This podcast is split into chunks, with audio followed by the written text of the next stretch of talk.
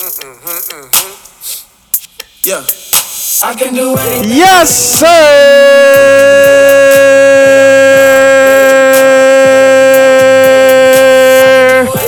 You already know what time it is.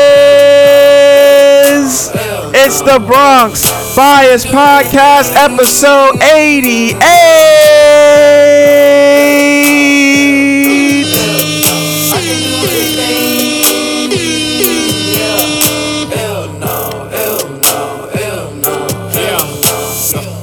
Subpoenas and your misdemeanors. Was too busy touring out on your arenas. My passport is tatted, it looks like it's active. I play on these planes, y'all catch me in traffic. Y'all drag me in court for that shit. Y'all back backwards after all of these years of drug trafficking, huh? Time to remind me I'm back again, huh? All this talking back, I'm too arrogant, huh? What would you do? You knew you couldn't fail. I have no fear of anything, do everything well. I have no fear of jail. I was born in a trap. I have no fear of death. We all gonna do that. It's just life. I'm just nice. Tonight I might raise my price. Rated price. Damn you, ho. Jesus Christ. I can do anything. Damn, son, where'd you find this? Hell no, hell no. Damn, son, where'd you find this? I can do anything.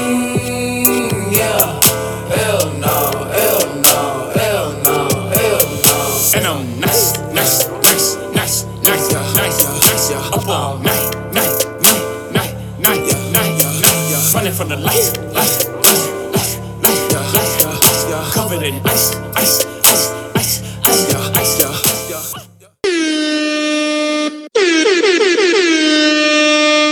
No, we'll do it live. Fuck it. Do it live. Welcome, welcome, welcome to episode number 88 of the Bronx Bias Podcast. I'm your host. My name is Denzel, aka Harry Potter, aka DeBron James, and we are back like Jordan wearing the faux five. I want to start by saying thank you to everyone who tunes in, who likes, who subscribes, who shares, and who supports. Thank you to everyone who is active and engaged with me on the social media platforms. I truly, truly, truly appreciate all the love and all the support I receive from y'all. Thank you to all the essential workers out there busting their ass battling this COVID still. And finally, thank you to all the people who are out here using their voices to affect change in a positive way. We always, always, always, always, always have to start the shows with the thank yous because the thank yous are very, very, very important. Please do not forget your boy Denzel has official Bronx Bias podcast merchandise available for purchase. You can visit the website bronxbiaspod.myshopify.com B R O N X B I A S P O D dot M Y S H O P I F Y dot com. Bronx Bias Pod myshopify.com. Come check it out. Come fuck with me on there. I've got hoodies, I got t-shirts, I've got tote bags, I've got COVID masks, and I've got stickers with much, much, much more to come. Once again, for the millionth time, I am an independent potter from the BXNY, and supporting the merchandise is just one of the best ways to help keep the show going the way that it does. I don't have any sponsorships or any deals as of yet. So all of the support I receive on the merchandise is extremely, extremely, extremely vital to the health of the show. So uh, if you out there and you like listening to the show and you want to help a brother out, check out the site, hook yourself up with some gear, and uh, I sincerely, sincerely, sincerely appreciate every single person who has purchased some merchandise from me. I truly appreciate you guys. And with all of that being said, we are going to have a great, great, great show today. Fully, fully, fully packed. And I'm in an amazing mood. I'm in a tremendous mood. And I am ready to go. So let's get it. I am in a very, very, very good mood. Today's intro was an amazing, amazing, amazing song by two amazing artists. And it is called Nice by the Carters, which is Jay Z and Beyonce. off of the album Everything is Love. And we got to give a shout out to my guy, Michael Graham, from last week's episode, because he was talking about the song Nice in our interview. And then, then after he like s- talked about it, I listened to the song and I was like, damn, I forgot how good this song was. Gotta be on this week's show. So shout out to Michael Graham for that. And also shout out to Jay Z, who can make songs like 99 Problems. He can make songs like uh, uh, Regrets. He can make songs about like where I'm from, Rap Game, Crack Game. But then he can also make cool, easy, cool, you know, easy to listen to songs like Nice, like, and I'm nice, nice, nice, nice, nice, nice, nice. Like, this is the same guy who's saying, if you having girl problems, I feel bad for you, son. I got 99 problems, but a bitch ain't one. Like, how you go from that to that is like pretty awesome. And that just shows the diversity and the um, multifaceted nature of Jay Z's career. Like he can make any type of song. If you want to make a street song, he can make one. If you want to make a get money song, he can make one. If you want to make a reflective song, like where he make you cry or something, he can make that. And he can make a song where it's just you feel good and you know it's like give you that vibe like the summertime. You open up the windows and you get that fresh air and shit. You're just feeling good, literally. So Shout out to Jay Z. Shout out to Beyonce. Amazing song, amazing album. Shout out to Michael Graham for for putting that song back into my mind because I really hadn't thought about it in so long. And it's just a great way to start the show for today. Now it is time for my favorite, favorite, favorite, favorite, favorite, favorite, favorite, favorite segment of the podcast, and it is called Bronx Facts. For those of you guys who do not know, or maybe it's your first time listening to the show, Bronx Facts is a segment I like to do at the beginning of each show, just to give one fact about the Bronx, New York that people may not know, that people may have never heard before, just to try and show how many great things, how many great ideas, and how many great people come from the Bronx, New York. So, without any further ado, your Bronx fact for today is. The Bronx River Art Center, founded in 1987, is a culturally diverse, multi arts, and nonprofit organization that provides a forum for community, artists, and the youth to transform creativity into vision. The goal of the center is to bring professional arts programming to a culturally underserved population. This multi art center has filled the West Farms community of the Bronx with art and environmental experiences with programs that are designed to encourage our residents to engage in creative activism toward the revitalization and the future of their neighborhood. For more information on the center, you can visit them at their website, bronxriverart.org. And that is your Bronx Fact for episode number 88. Damn, son, where'd you find this? All right, all right. We're getting right to it today. We have a very, very, very, very special guest. It's only special guests that appear here on the Bronx Bias podcast. But today we have Allyson Hernandez, who is a multi passionate creative, a composer, an actress, an entrepreneur, an author, and coach with a new novel called The Ballad of Dreams. Allyson, thank you so much for coming on the show today, taking some time out for me. How are you? Awesome. Thank you so much. I'm psyched to be here. It's great to have you. It's great to have you. Um, so, Allyson, can you tell the people where are some of the places that you can be reached if they want to get in contact with you or see all the work that you are doing? Yes, absolutely. So, first, my website is AllysonHernandez.net. Um, I just joined Twitter, trying to figure out how to use it uh, at Allyson Extra. Uh, Instagram is Allyson Hernandez underscore extra. And Facebook and LinkedIn, I am both Allyson Hernandez. Awesome, awesome, awesome. We got to make sure, you know, we say that. So people hear your interview today, hear all the great stuff you got.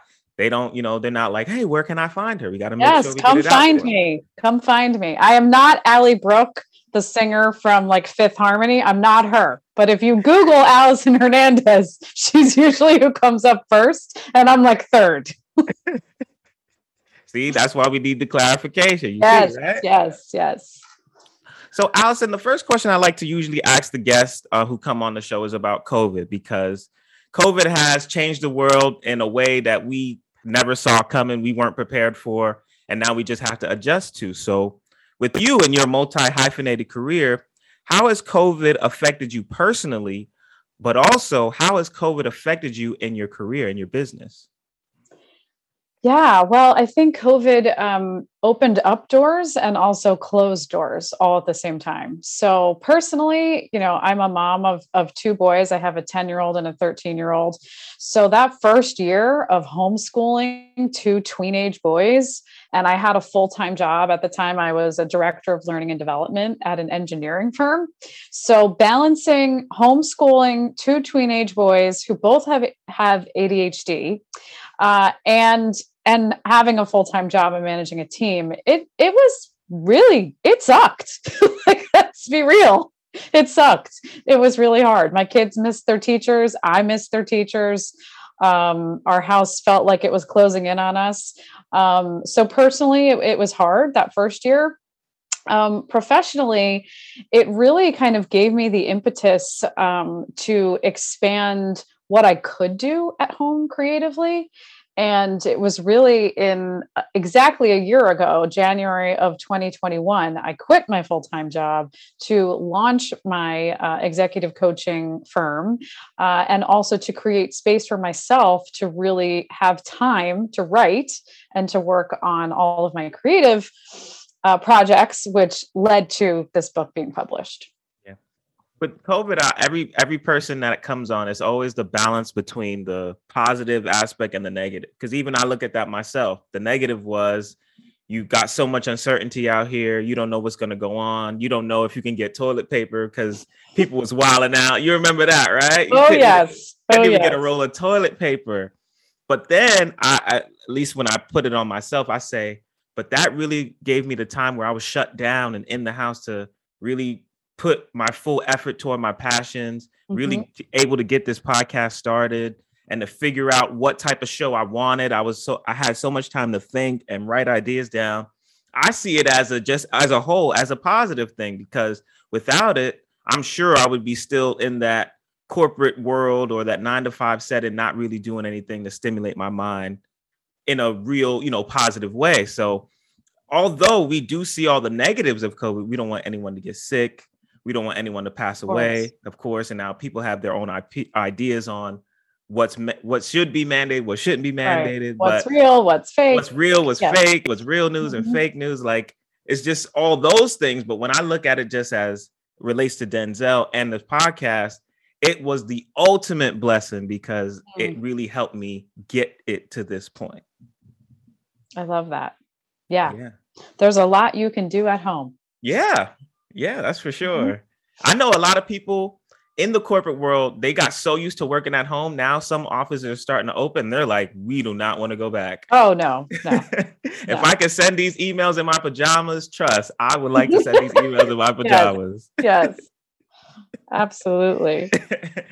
so Allyson, now we're gonna let's let's talk about you. Let's talk about your journey because I know that with all the things that you do, you have another level of information, you have another level of understanding of so many different things in the creative space. So, my first question for you in that regard is what inspired you to start your multi hyphenated career? What was one of the things or all of the things that really motivated you and pushed you to get to where you are now?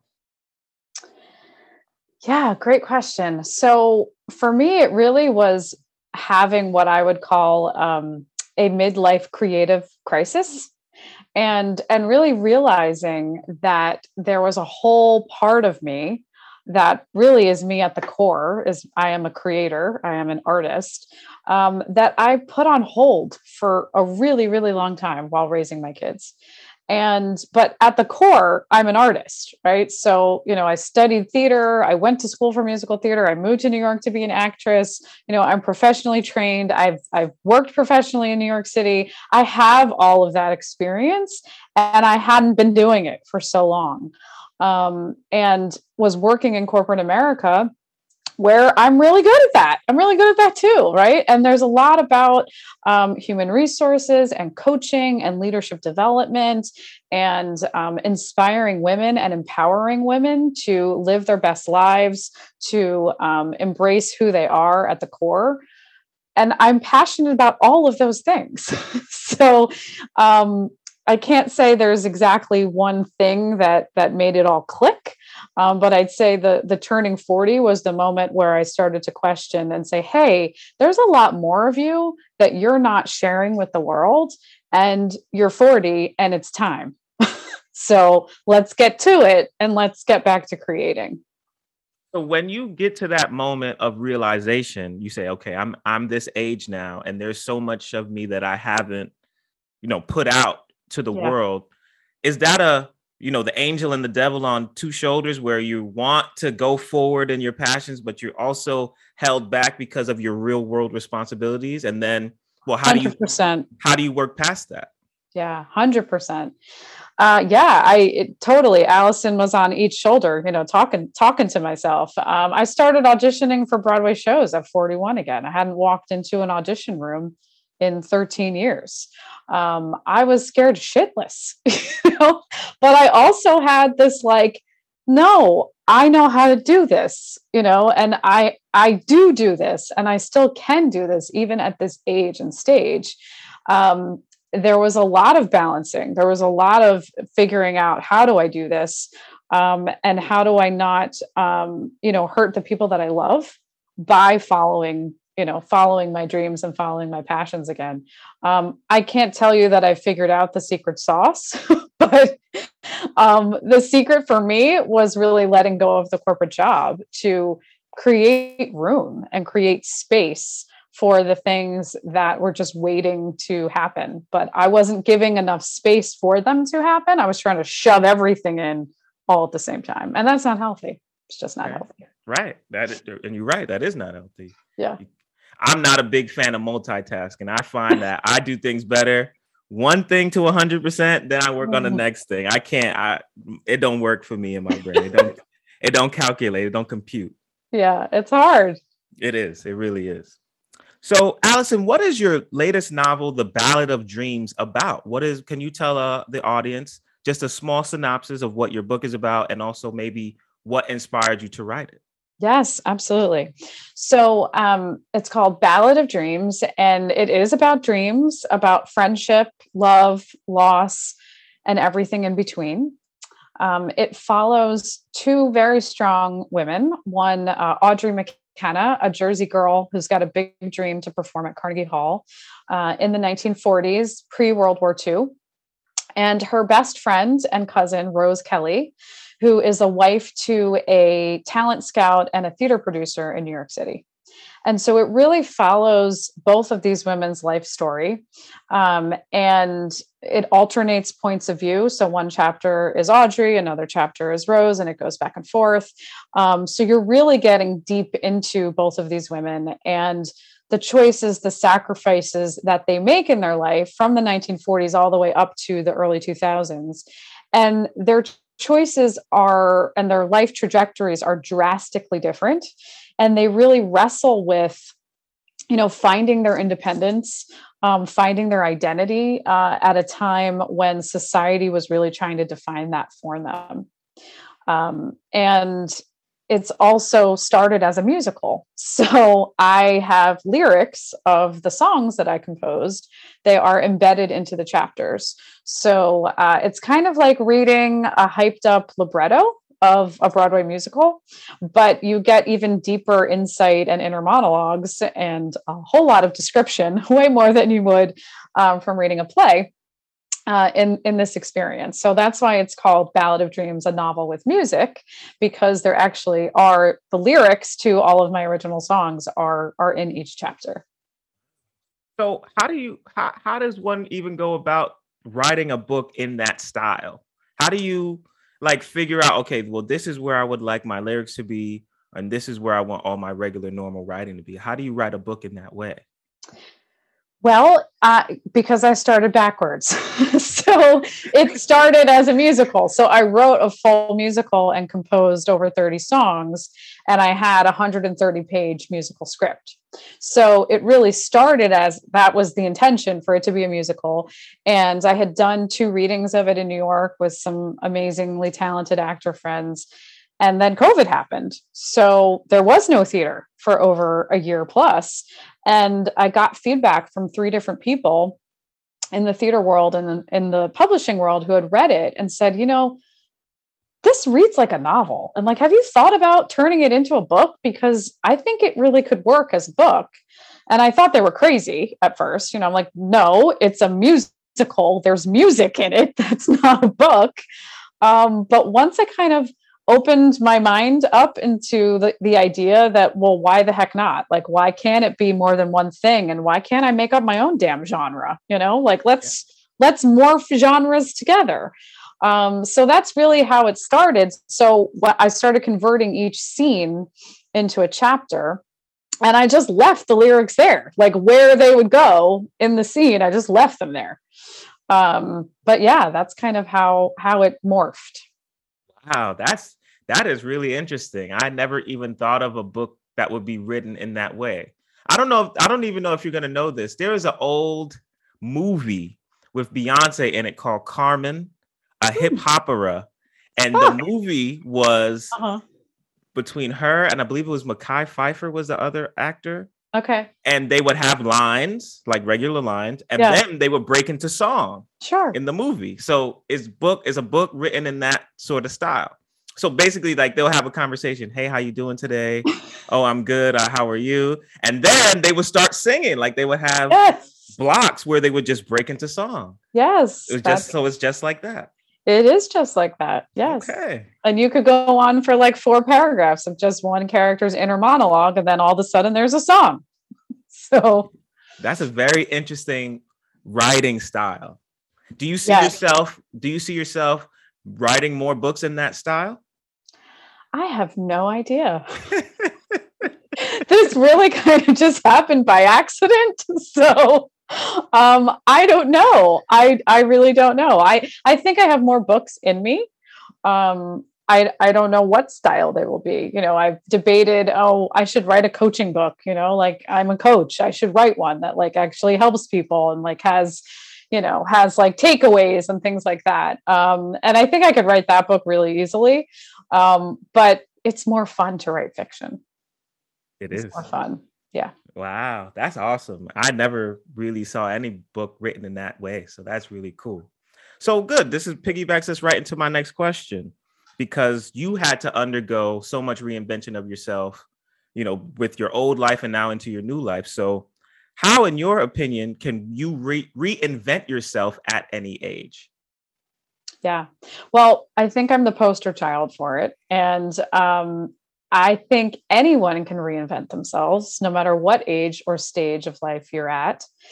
And my first piece of advice is really to get curious and to become a student again and there's a part of me that um, you know i i was a learning and development director for a long time and and had this whole huge corporate career. In my corporate career i was really empowering and leading teams and facilitating learning and development programs and leadership development programs.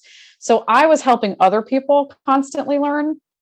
And i found that this is just a part of me a side of me is that i will get obsessed with learning something new. And I honestly can't sleep until I have like consumed every single piece of information or education about whatever that new skill is that I'm trying to learn. So that would be my advice for anyone trying to reinvent themselves is to get curious and to become a student again and just start learning again. Like whatever excites you, you know, whether that's like learning how to cook a new dish or how to spin, you know, and get a Peloton and get on your bike for the first time. like, I mean, there's so many different things that, um, you know, that we can learn. And, uh, you know, surrounding yourself with people who have done the thing that you want to learn and building a community around that. I just, I just ask everyone, like, who do I know? Uh, who do I know who has done this before? Okay.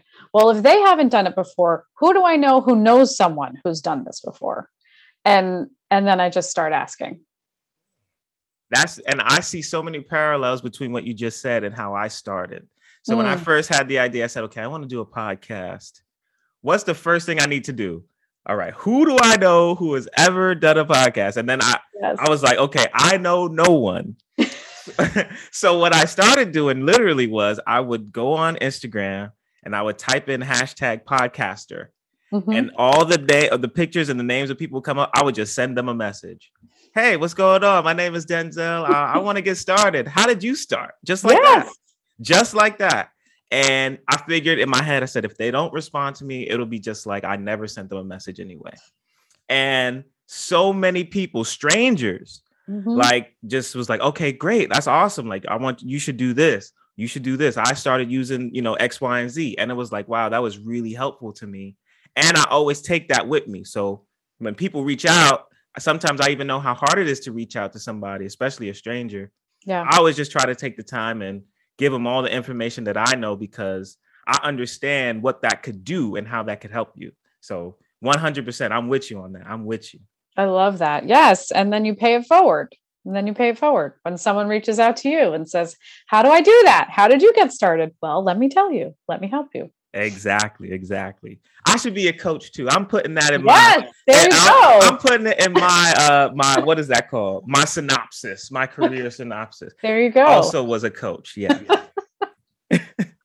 so Allyson, my next question for you is what are some of the shortcomings or obstacles that you had to overcome when you first got back into your musical entertainment creative uh, side? Mm. you know, I would imagine when you have such a long layoff, it's like even hard to just ramp yourself back up or get the confidence back. So, what were some of the harder things that you had to overcome when you first decided to come back? Yeah, I think um, the biggest thing to overcome was my own fear. And literally, I can remember the first audition, the first audition that I did again, you know, 13 plus years later. Um, and I was really nervous and I was really scared, you know, uh, and I just had to force myself to do it. I remember having coffee with a friend uh, that morning who had a bunch of Broadway show credits. And, you know, I, I kind of wanted the pep talk, and he was giving me the pep talk, but he was also saying, like, you know, this business sucks, right? like, like, do you really want to do this again? And so that just kind of normalized it all for me uh, to remember, like, yeah, I do. Even though it sucks, I got I got to give it a shot. Uh, I got to give it a shot again, and um, and I did. And honestly, I have to say, doors didn't open in that in the way that I thought I hoped and prayed that doors would open. Um, and thank God they didn't because COVID happened a few months later and I would be an unemployed actress. so God was protecting me. Yeah, that's great. Uh, It's funny also, you know, I've been leaning into this sort of living my life by this mantra everything happens for a reason. Mhm. So like there are times where I miss out on things like opportunities to have guests. Maybe our schedules don't coincide or you know, maybe some things come up and I miss the opportunity, but everything happens for a reason. When COVID first happened, I can't tell you, I did not know what I was going to be doing next. I was just sitting every day like, "Oh gosh, like what am I going to do? Like what what is my life going to be?" Mm. And literally, this just it all came together because everything happens for a reason. I really just believe that. And so, like you said, at first you're saying, well, oh God, I got to get back in the business. People are even telling you, you sure you even want to do this? And then your first plan gets destroyed because that wasn't the plan for you, wasn't supposed to happen for you that way. So that's awesome. Like that's a great, like just for people out there. I also try to on the show give out little tips and stuff for people who are going through it too, like going through the creative process or have a lot of insecurities and doubt. But it's like, go for it. Like, just understand that some things are not going to work out, but everything will work out for you if you have the right energy and you put in the right moves to try and have your dreams come true. That's always what I try to put out on the show. Yes. And we can have multiple dreams. It doesn't, and there's not one path to your dream. And I think that's what I have learned through the writing process and composing process is, you know, I never in a million years thought that I would write a book. Like I never in a million years thought I would write a musical, let alone a musical and a book.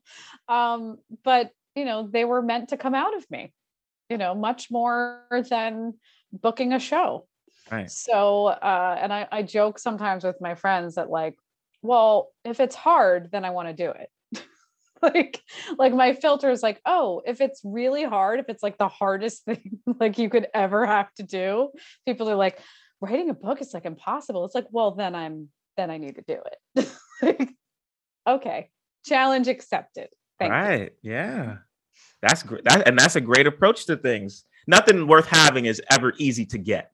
No. Right. So no. all the the the things that you see for yourself with the career that you want, it's gonna take a lot of work. No one ever gets lucked into this, and that you know you got to yeah. really put the work in.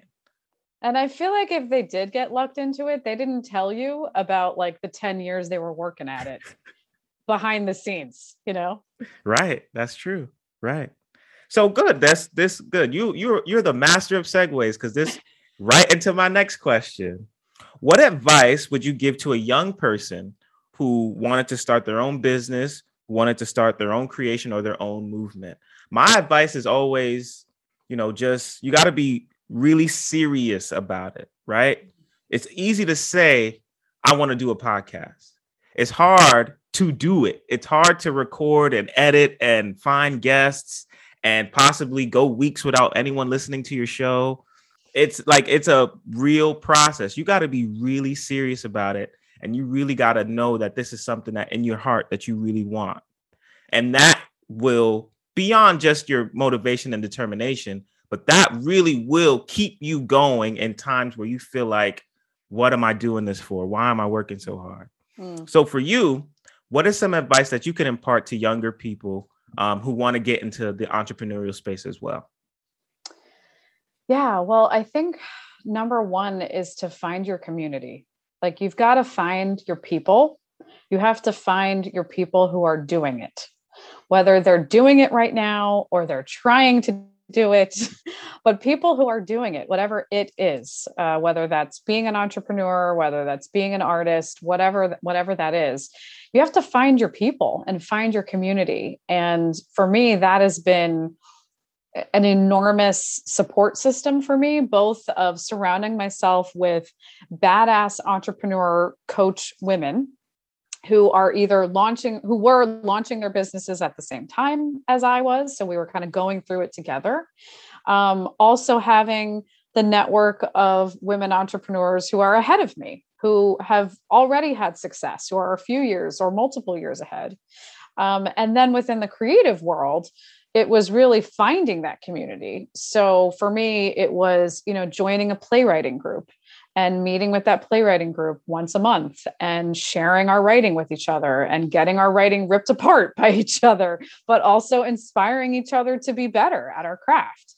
Um, so for me, it was really important to find both the entrepreneur coach community and also the creative community of writers, actors, musical theater performers. So that would be my first piece of advice. My second piece of advice is to talk to the people who have done it before and ask so much advice. So when I first started writing the musical, I was like, okay, who do I know who's written a musical? Or, or, who do I know who knows someone who's written a musical? And they were so generous with their time, with their advice. And I would also always ask them, both on the entrepreneur side and the creative side, what books have you read? What books would you recommend for me to read? What books did you read um, that changed your life or that helped you, you know, become a better artist or a better writer or a better entrepreneur or whatever, fill in the blank. And those, that's one of my favorite questions because then you just, I, am like, order, order, order, just add all those books to my queue. And, and I would read like constantly just to, again, take in all of that information.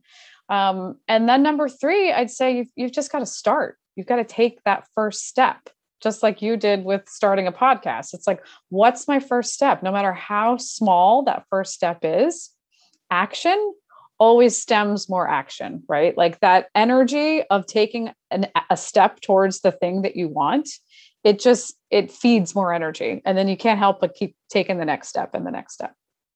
Yes, one that yes. It's like when you push a small snowball down the hill, it gets bigger and bigger and bigger. At first, my first goal when I started my show was just do one episode. Mm. And then one episode turned into 10. And then 10 turned into 20. And then I was like, well, what if I make clothes and I can make clothes? What if I have different entrepreneurs coming on the show every week instead of me just talking?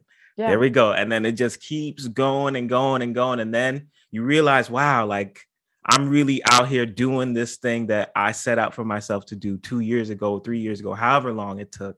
You just did, you took baby steps. You didn't try to take giant steps and you made it, Mhm. you made your way to get into where you are now.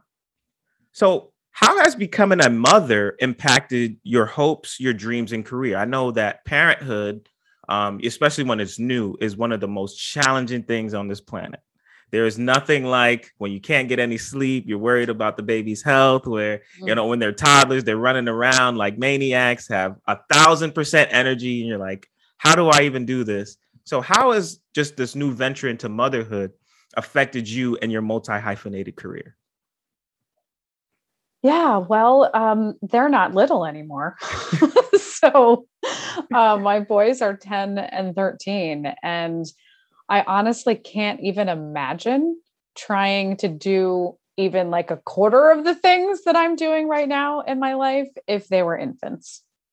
Um, but I do think that there's a balance. And uh, I think I went to extremes by, you know, spending so much of my time in corporate America and really creating this very stable life for my children, which I do not regret at all. Right. Like I made the best decision at the time to take care of my family. But I think there were other ways that I could have still been creative and still um, expressing myself creatively without, you know, letting my soul be sucked out of me from corporate America. Um, but yeah, I mean, when I moved to New York, I was, you know, I was chasing that dream and and some some big doors opened. I did a musical at the Apollo Theater. I, I did a national tour and that was amazing. And, you know, I will forever be grateful for having that experience. Um, but I also wanted to be a mom just as much as I wanted to perform. And so when I hit that kind of brick wall of the doors weren't opening anymore, I said, you know what? I I want to be a mom more more than anything. And I don't want to be 45 and looking back at my life and it being too late. Right. And and unfortunately for women, we do have an expiration date when it comes to fertility. Um, so I am grateful that I had my kids when I had them and that they're at a stage in their life now that they don't need me as much. Believe me, they still need me a lot, but they are way more independent um, and they're becoming little people themselves, uh, which is really cool. Um, really cool to see. But yeah, I mean, I really put the whole dream of performing on hold to to raise them and uh, to create a, a stable environment where mom was always there. How has um being a mom and, and raising two young people helped you in this in, in this new venture that you're taking? How has the lessons that you've learned with raising these two young people really like you know how have you applied that to other areas in your life how have you applied that to writing and to coaching and to you know doing all the things that you do Absolutely. Well, I think anyone who is a parent, they immediately become a really strong manager of people because um, your your team are like your kids. And so I think, you know, being a mom definitely helped me be a more empathetic leader when I was in corporate America. Um, and and it also helped me have empathy for my team.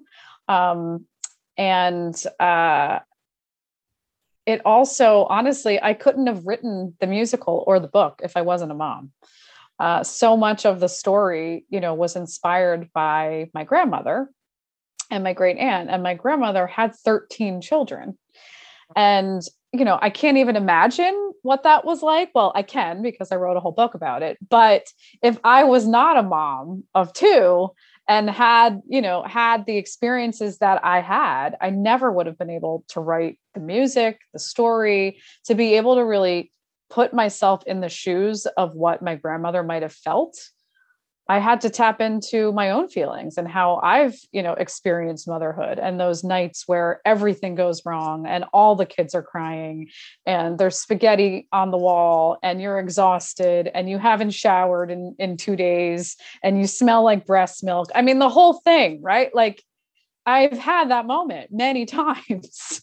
so, um, you know, life experience, I think, is what makes artists even more rich because you know life imitates art art imitates life fill in the blank switch it around right? You really can't create without experiencing. So i do think they have made me um, they have made me who i am and they have made me a richer creative because of it wow that that you could put that in a hallmark card and give it out like that was just the most awesome mother response ever. We're gonna we're gonna wrap that up. We're gonna put put it in greeting cards and give it out because that was like okay. Boom. I don't even know what I said, but great. I'll listen to it on the playback. When when the when the kids hear, it, they're gonna be like, "Wow, mom really like you know, mom really looking out for us." They're gonna be really happy that you said that. Oh, it's so funny. There was this one um program that I applied for. I know you asked me before about about struggles and I forgot about it, but I had applied for this musical theater writing program that I was again obsessed with getting into and I didn't get in, you know, and I spent months, you know, composing and putting my pitch together and doing all the recording demos and doing all these things and I remember getting the rejection email. And my older son um, at the time you know came upstairs and he sees me like hysterically crying. And he's like what is wrong mom? You know and i'm like oh my god i forgot what rejection feels like. Like it's just it's horrible you know? And he said well mom you know how many times did jk rowling you know work on harry potter before that book got published i mean she got a lot of rejection letters and I was like, okay, out of the mouths of babes, you know. Yeah. He he put things in perspective for he you, sure huh? Did. He sure did. Well, see, that's and that is another reason how you've been able to do everything you do as a mom. You have Yes. a great support system as well. Absolutely. So, Allyson, uh, who are some influences that you have been impacted by or been have been impactful to you throughout your journey? When I think about people who are in the talk space, which is what I'm in, I always think about like when I was a kid and I would listen to radio in the car. We would listen to all these different radio stations. Or growing up, you would watch Oprah interview every single person who ever existed on television. They were on Oprah's show, or even in this new wave of podcasts becoming extremely popular. So my all my influence come from people like that. People are in the talk space, even some comedians, people who just are masters of language. Um, so for you, uh, who are some people who have been influential to you or that you have drawn some inspiration from throughout your career? Sure. Well, mine is really a mix because of all of my different experiences. Um, so I went through um, a women's leadership development program, probably, mm, I don't know, maybe 10 years ago now, maybe more than that. And I went through this year long program, you know, with all these corporate executive women. And and I was really, you know, starting to to have those feelings of, wait a minute, this isn't what I meant to do. right. But I'm in it and I'm trapped and I don't know how to get out of it. And these two women who were leading the program, one of them is is now, you know, one of my dearest friends and, and mentors. And they really questioned like well how can you combine your passion with your work and i was like well you're crazy i can't right i can't comp- i can't combine musical theater and human resources like the two just do not go together um, and but that question really led me down a really interesting path because i started by well what if i helped women like with their voices? Like what if i started coaching them not to sing, but how to use their speaking voices and you know to increase their presence in the corporate world? And so i started like dabbling with that and it was really fun. And then i ended up um, enrolling in a life coach executive coach career coaching program through this company called iPEC and that was a year long program and that was completely life changing to really um, work on myself and to flip my mindset. I had been you know i would say a, not a negative person but i definitely have like a really strong self-deprecation tendency. Um, and that experience really just completely changed my mindset of how i looked at the world um, and how I could also help others um, reframe, you know, and chase after their dreams and, and live their lives to their full potential. So, so those two were very big influences, um, people and organizations that really um, changed me. And then in terms of um, musical theater, um, you know, it's oh, the sky is the limit. I'd say watching the musical Waitress and seeing that Sara Bareilles not only composed all the music, but also starred in it for a chunk of time. She she'd gone on and off um, in that role, but um, seeing that there are women in the musical theater world, also the composer of Hadestown, as well, um, that are breaking lots of rules and are doing more than one thing, right? Um, so so definitely another inspiration there and and lin manuel miranda i mean come on let's be real like he is um he's a huge reason why i wrote the musical because i was watching one of his documentaries and he was talking about why he wrote in the heights or how he started to write it you know and he was looking at um, he was looking at broadway and he was saying i don't see myself on broadway. And so i'm going to create you know i'm going to create i'm going to create space for people like me on broadway. Um, and he created a whole genre right of of bringing rap to musical theater where people laughed at him. So um, yeah those are just a couple of my influences that have really led me on my journey. Yeah and as as it relates to lin manuel and even even like like i said oprah right it goes to show you how much you have to persevere in mm. your career and, and in your your path and your passion because just because you have the idea to say hey i want to do a podcast or hey i want to write a book or hey i want to be an actress on broadway doesn't mean that just because you said that oh yeah people are gonna be like oh yeah come yeah yeah. you said you want to come on the show. Yeah, we got a place for you. It's everything is right there for you. Like that is not how it goes usually. Right, right. So you have to be someone who understands that I'm going to get way more no's than yeses in the beginning, mm. but I also have to stay true to who I am and keep confident that one day I'm going to break through like all these people I've seen do it before me. Yeah. All right. And Allyson, my last of my serious questions, my New York Times questions, my last of those is how, in your opinion, can we leave a path for the future generation of creators? Um, as far as I'm concerned, one of my big things is always paying it forward. People mm. come to me, ask me for advice. I have it for you.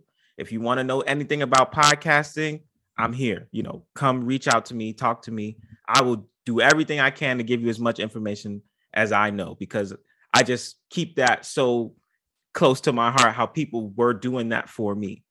So for you, in your opinion, how can we leave a path for the future generation of people and creators? Well, first of all, this is such a beautiful question. So, major props for um, coming up with it. and it's such a beautiful way to think about the future. So, number one, I'd say is really being generous with our art and our knowledge. And there have been so many people, as I mentioned earlier, earlier that have been so generous to me with their art and their knowledge. So I think being able to do the same and paying it forward for the next generation, um, especially for women. You know, I recently had a woman reach out to me through my coaching network who saw an article about my book on Broadway World and, you know, was freaking out. She was like, Oh my God, I just started writing a musical. Can we talk? And I was like, "Uh, Yes, I can't wait to talk to you. Um, so, you know, really encouraging people when um, when other people say you're crazy to be creating, encourage them. You're not crazy. Yeah. And and you never know how far that can go. Like I feel like even now, you know, I've been doing this for it's gonna be two years now, almost two years. Even now, when I get those random message from a stranger to say, Hey, I listened to your show, whatever episode it was, great job. I just be in my house like yeah, yeah, like just one person, you know, and that how much it does for you in terms of confidence. Someone reaffirming the belief that you have in yourself. Like this random person just found the show, clicked it, listened to it, and said it was good. And they Yeah. felt good enough about it to tell me that they thought it was good. It's just like these small things. We were all chasing the big, you know, we all looking at that Oscar or that Emmy or, you know, saying that just big award, that big recognition. But it's really just the small things that have the biggest impact. You know, just a random DM on Instagram saying you're doing a good job, or people reaching out and say, "Hey, uh, you know, I had a really good time on your show. You know, I have these other people who may want to talk to you too. That's a compliment in itself. So Yeah. I always just try to find the small, the small victories. That's what it's about. You know, you pile up enough small victories, you end up at the top. So that's just how I like to go about it. I love that. Yes. I mean, for me, I've been getting all these DMs of my friends getting my book and reading it. And, you know, I'll get the the funniest, you know, the funniest DMs of uh, you know, of like what page they're on or asking me, be like, did this really happen? You know, is this real? Is this true? Where did this story come from? You know, um, or I can't, I, I'm, I'm on page 85, you know, what happens on 86? I was like, oh my God, wow. Okay. Like, this is, this is awesome. You know, this Yeah. is this is awesome. Like, this is what happens when you share your art with the world. People get Yes. to actually consume it. And yeah, and then you know what's funny about it? That you kind of have to like have that moment, like, you know, this is really me. Like, I don't know if that, that makes sense. I had a point where I had maybe let's say 25 episodes out, and uh, a, a friend of mine came to me and were like, you know, they just said it in a way like, hey, you know, you have like 20. I was surprised to see that you had like 25 episodes out.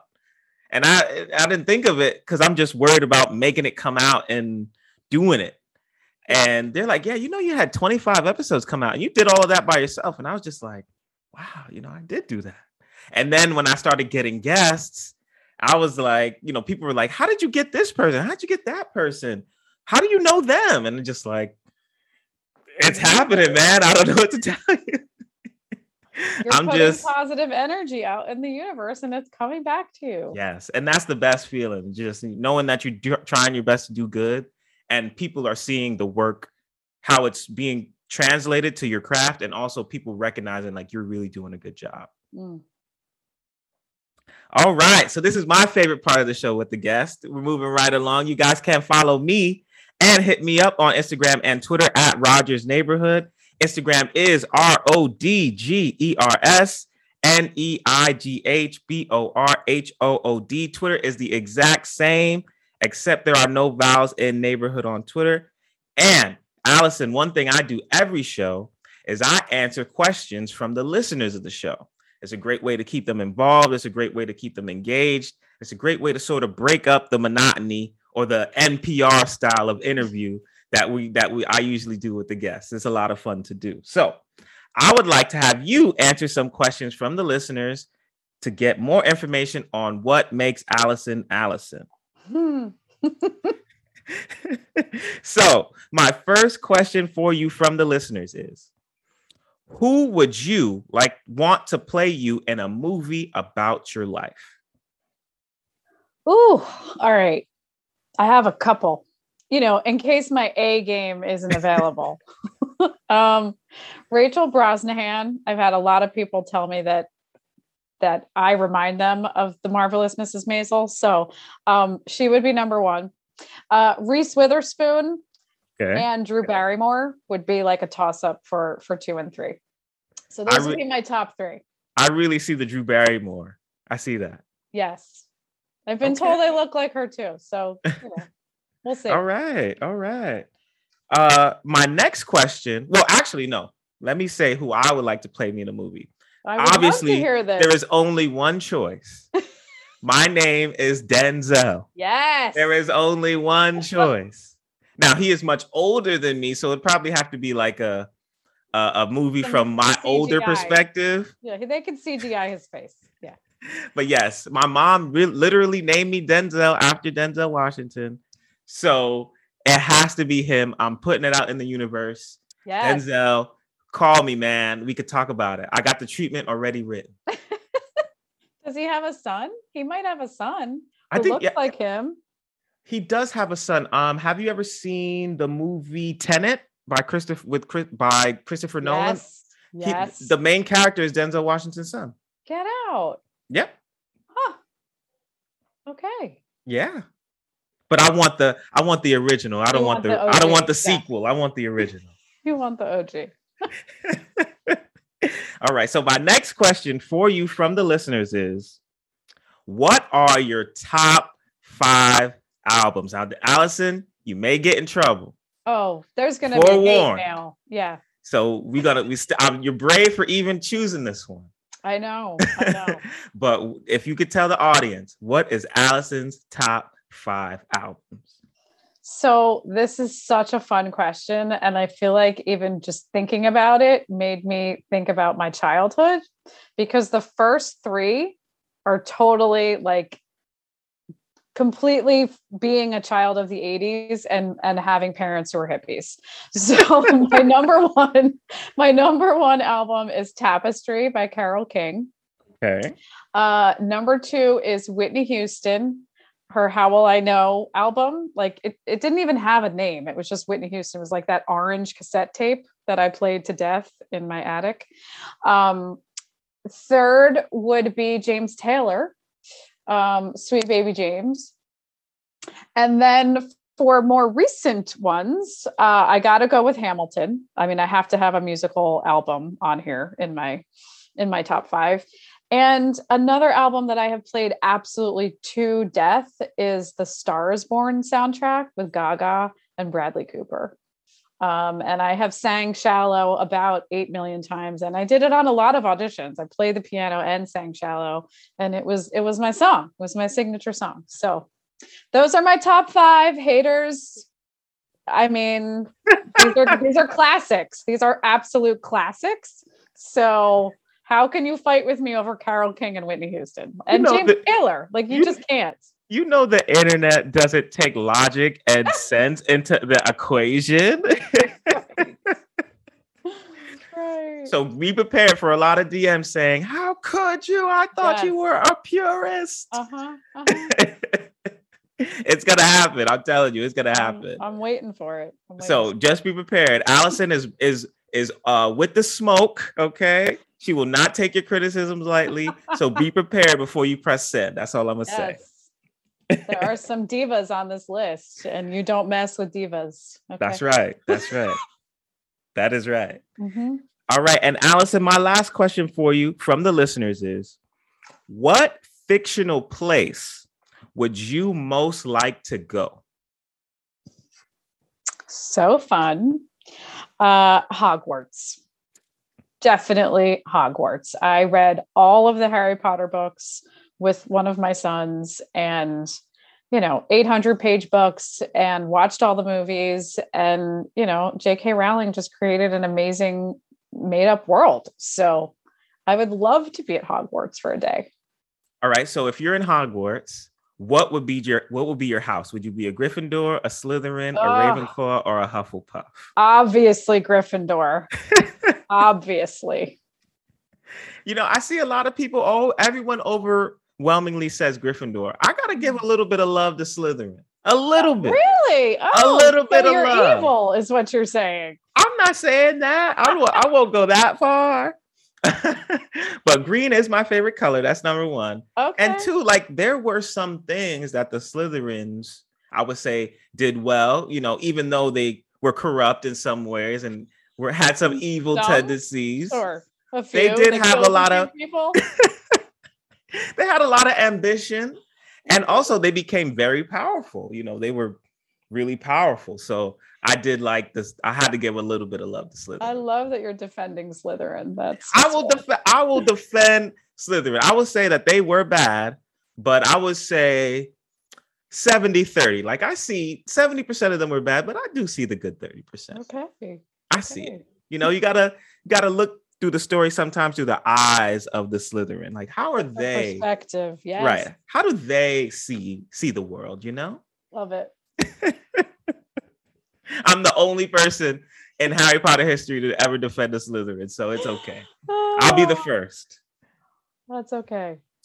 and allyson my one of my my last question for you this is where you leave your uh your imprint or your mark on the audience Mm. uh what is one thing that you would like to leave the listeners with as a piece of advice a life jewel or just something very important that you would like to express before we end our interview today So it's absolutely to take that first step towards your dream and to embrace the idea that it's never too late. It's just never too late to chase after a new dream or to accomplish one that you never thought you would. So get going and take that first step, however small it is. That is that is great. That is the great bow that we've tied on the end of our podcast today. Allyson, thank you so so much for coming on the show, giving out all your great information and telling your amazing story. I really appreciate it. Um, it's a great thing to have people come on who do so many great things and cool things. I really think that the audience appreciates these types of people. So I really appreciate you coming on the show. And there's nothing left for me to do but to roll out the red carpet for you again. I would like for you to reiterate your name and all of the places that the people can find you. You got it. Well, thank you, Denzel. This was so much fun. So much fun. Such a delightful conversation. Um, you can find me on my website, AllysonHernandez.net, on Twitter at Allyson Extra, on Instagram, Allyson Hernandez underscore extra. I can't even say that. It's a tongue twister. Allyson Hernandez on both Facebook and LinkedIn. And if you want to check out some of um, my music, I also have uh, an EP called Soul Stories on iTunes and Spotify and wherever you download music. And lastly, it is tradition around here on the Bronx Bias podcast that we allow our guest to choose a song that we play at the end of our podcast. So, Allyson, the honor is yours. What song would you like to play for the good people out there? So I have an EP out on iTunes and uh, called Soul Stories. So I would love you to play one of my songs, one of my covers. And since I'm a Broadway baby, let's go for She Used to Be Mine from Waitress. All right. All right. Thank you so much, Allyson, for coming on the show. I really appreciate this conversation that we had today and much love and many successes to you in the future. Thank you so much for coming on the show. Thank you. Round of applause for my guest for today, Allyson Hernandez. Round of applause.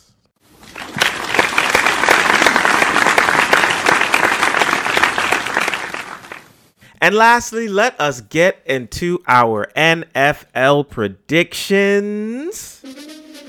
So, last week I was pretty good on my picks. I went three out of four, with the only incorrect choice being taking the Green Bay Packers to defeat the San Francisco 49ers. And in turn, the San Francisco 49ers beat the Packers. And that was really a game that I did not expect at all. I did not think that San Francisco could travel cross country to the Midwest from a warm weather state to a cold weather game. The weather was like four degrees and it snowed, and that they would win. I did not see it coming. But the Packers really just laid an egg, and you got to put this solely at the feet of my guy, my guy, Aaron Rodgers. It has to be at his feet. The the way that the game played, if if you told me or if you told anybody throughout the season, the Packers would limit a team to 13 points on defense. 13 points. Or not even 13 points. They limited them to 6 points on defense and the, the touchdown they scored was on a special teams error. So if you're telling me that the Packers would give up only 13 points and lose the game, especially how high octane their offense has been all season, no one would have predicted that. But that just goes to show you that football is any given Sunday. Anybody can lose at any time, any week, no matter who's favored and who isn't. But Aaron Rodgers really, really has to be the one that we place blame on. Who else can you place blame on? If he gets all the credit, he's gonna win MVP this season for having the tremendous season he's had. He went and talked shit about the whole Green Bay Packers front office in the beginning of the season, which I did like because you never hear players talk about how their organization does business, and sometimes there's a lot of bad business done. But if you're going to do all that and you go out against a team which you are the heavy favorite, they're a huge underdog against you, you cannot play that poorly. You just can't. It is his fault that they lost. I will say that. And he's my guy. I love this guy. He's one of the most amazing quarterbacks I've ever seen play football in my life. But you have to take accountability. So he is the reason that they lost. So, but, but more than, than anything, congratulations to the San Francisco 49ers for winning that game. Um, Cincinnati and Tennessee, I pretty much predicted. I knew it wasn't going to be a super, super high scoring game, but I knew that Cincinnati would do enough to win. You could tell that Derrick Henry wasn't Derrick Henry that we're used to. Um, and Ryan Tannehill is a complimentary quarterback at best. He's not a star. So, you know, 19 to 16 is the score that you would expect. But big love to Joe Burrow and them. They're doing the damn thing. They are doing the damn thing. I will say, they drafting Ja'Marr Chase was good for them because he is a special wide receiver. But you see how badly they need to address their offensive line. And the fact that Penei Sewell, an astounding offensive lineman they did not draft, is telling. So hopefully this year in the draft they really address that offensive line because you can't have a quarterback as good as Burrow and have him on his ass the whole game. He got sacked like nine times. And remember, he's coming off an ACL tear. You got to remember that. So Cincinnati, do what you got to do to get some offensive linemen to protect your boy because he is very good. He's a very good quarterback. The Rams and the Bucs. I was very glad that the Rams did win. Tom Brady is the greatest quarterback ever, but come on, enough, bro. Enough we need to see somebody else, and I'm glad that the Rams got it done. This even puts Brady's career into jeopardy. If I had to guess right now, I would say that he plays one more season. That's it. One more year. Let's see what they do, and that's it. And finally, Buffalo and Kansas City. You this game was so good. I wanted both of them to win. For real, for real. Like this was one of the best playoff games I'd ever seen. Yo, one of the best playoff games I had ever seen. Like it was so amazing, such great quarterback play, like so high, so high octane, so entertaining. What makes NFL is what makes the NFL great. And I really felt bad that one of them had to lose. I and unfortunately it was Buffalo, but they played a hell of a game. It's just Patrick Mahomes is Patrick Mahomes, man. He gonna do that to a lot of people. He's gonna make a lot of people, you know, sad. I will say so. It was an amazing game though. If you guys hadn't seen that game, man, you missed out on a on a great game. It was a great game. So for now, for the AFC and the AFC title game, we have Cincinnati against Kansas City at Kansas City, and for the NFC, for the NFC title game, we have San Francisco against LA. And here are my picks. First game, I'm going to take the Kansas City Chiefs to defeat the Cincinnati Bengals. I think playing Buffalo was probably the most difficult team that they have played all season, and they played Buffalo earlier this year, and they did lose. They lost by like 18 points. So it was a big deal for for Kansas City to win this playoff game. Um, they played extremely well in the moments that mattered most. They got into field goal range with 13 seconds left, which was freaking amazing. Shout out to Tyreek Hill and Travis Kelce. That was amazing. And um, I think that even though Cincinnati has shown a lot of promise and progress, I don't think that they're ready yet. So um, I will take Kansas City to win this game. In the NFC, uh, I'm going to take the Los Angeles Rams to win this game as well. I think that Matthew Stafford proved that what he was saying about Detroit was correct. He loved the city of Detroit. He didn't have any problems with it, but he just wanted an opportunity to play on a good team with a good infrastructure, with good weapons, and for the ball to be in his hands with the in the situations that mattered most. So a lot of us initially thought that Matthew Stafford was a good quarterback, but he wasn't a good playoff performer because he hadn't won any games in the playoffs.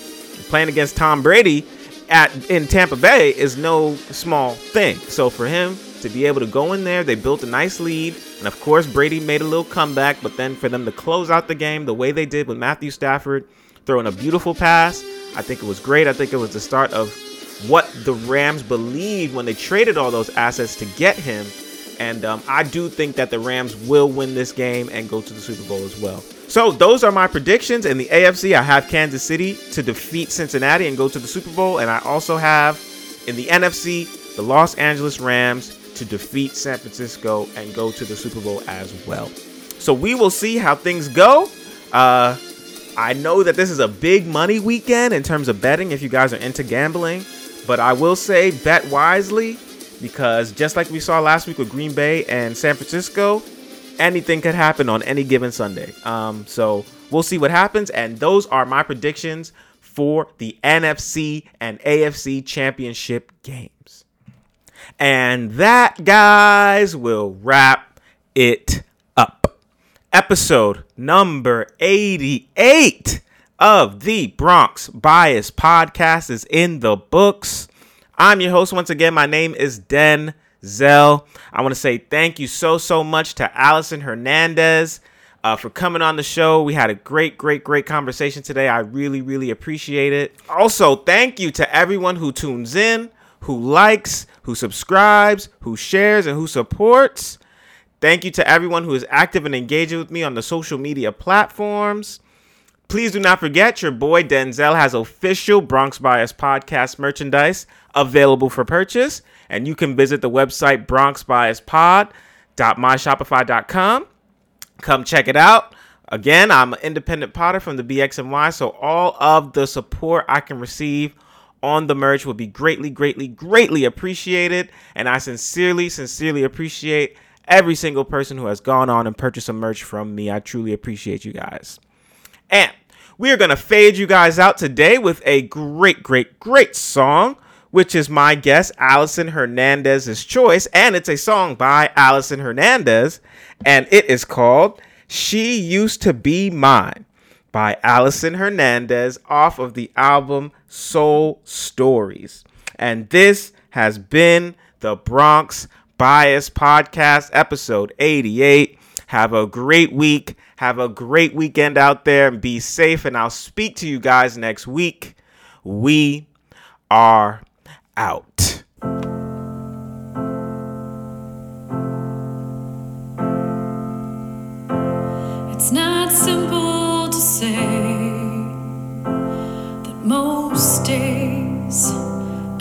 Recognize me. That these shoes and this apron, that place and its patrons have taken more than I gave them.